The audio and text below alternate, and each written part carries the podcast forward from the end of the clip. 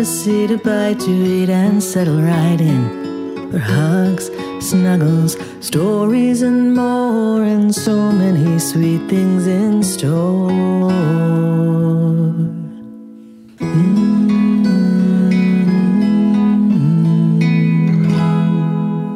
Welcome to Afternoons with Mimi. Mimi, Mimi. Mimi, Whoa, whoa, what's the ruckus, kiddo? What's the rush? here, take this. Your backpack? Inside. Quick, make sure Baba doesn't see.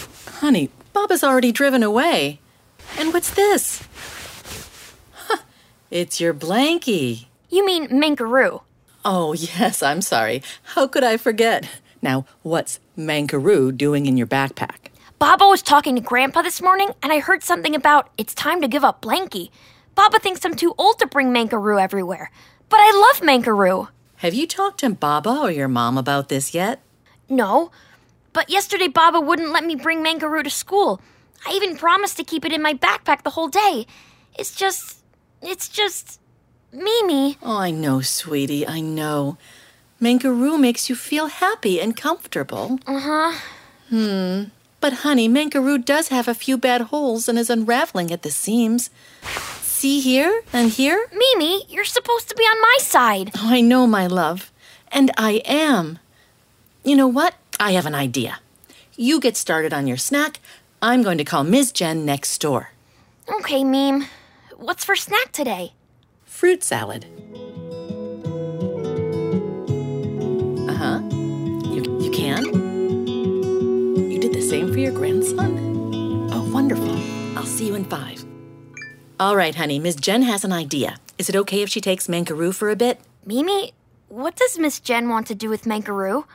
How do you feel about turning Mankaroo into something you can wear?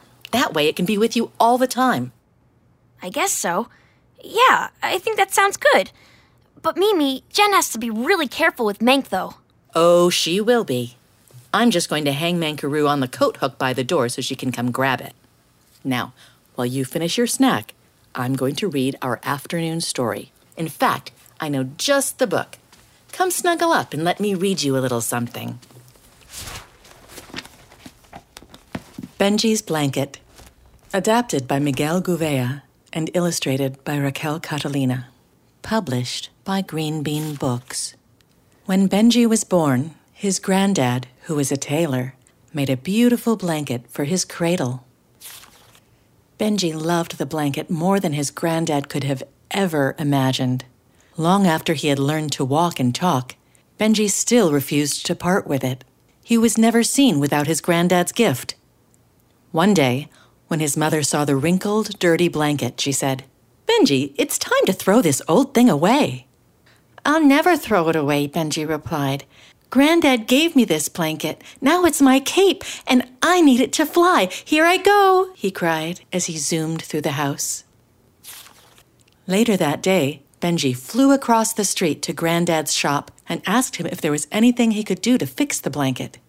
Granddad picked it up, looked at it again and again, turned it around and around, and said, You know, Benji, I think we still have enough good material to make you a jacket.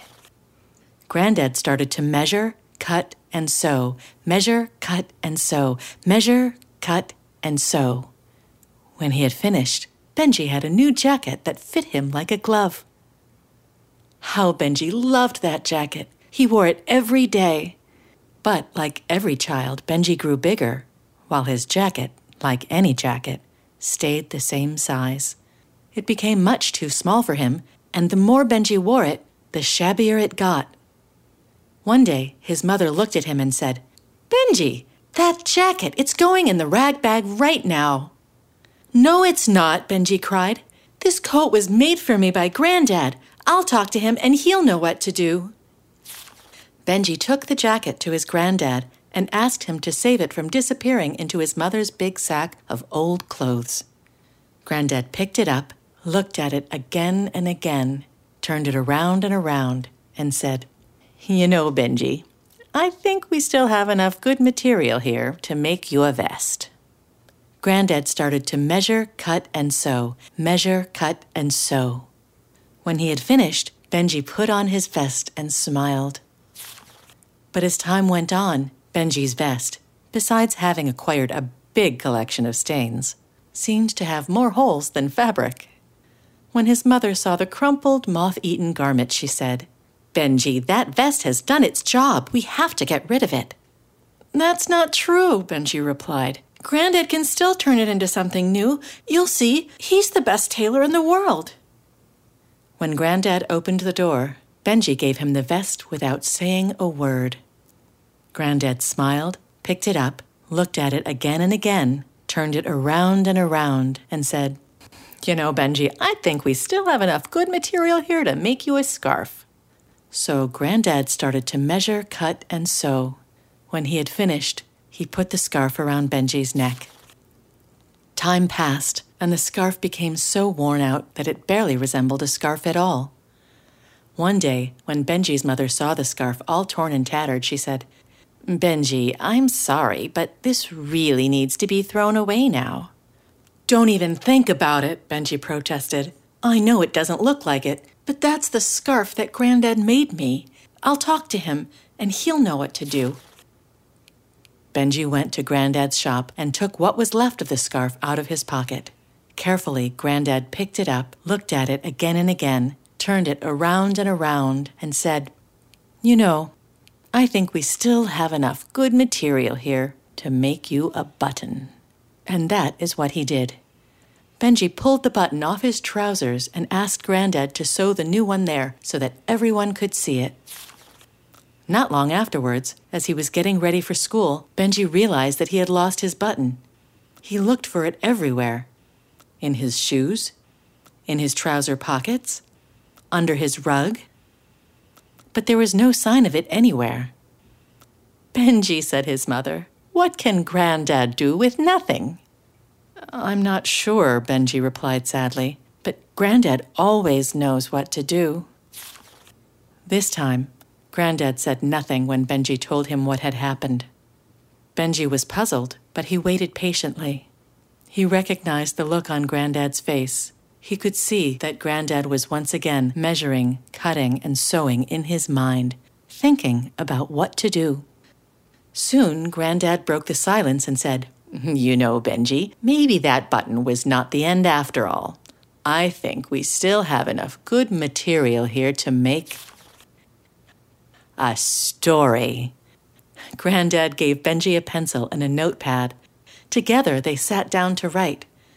Their story started like this When Benji was born, his granddad, who was a tailor, made a beautiful blanket for his cradle. End. I really like that story, Mimi. Do you really think we can make Mankaroo into something for me to wear? That's exactly what Miss Jen's been working on this afternoon. Really? She did the same thing for her grandson. Check the coat hook, Mimi. I hope he loves it. Why don't you go check the coat hook? Mimi, Mimi, look at me! Look at me! Do you love it? I have a cape! A superhero cape! Mankaroo is my superhero cape. Now I can wear Mankey to school. You look amazing. Come here, my little superhero. Thanks, Mimi. You always know just what to do. Oh, there's Baba and Ima. Love you, Mimi. Time to go. Love you too. Neshama Shuli, kiddo.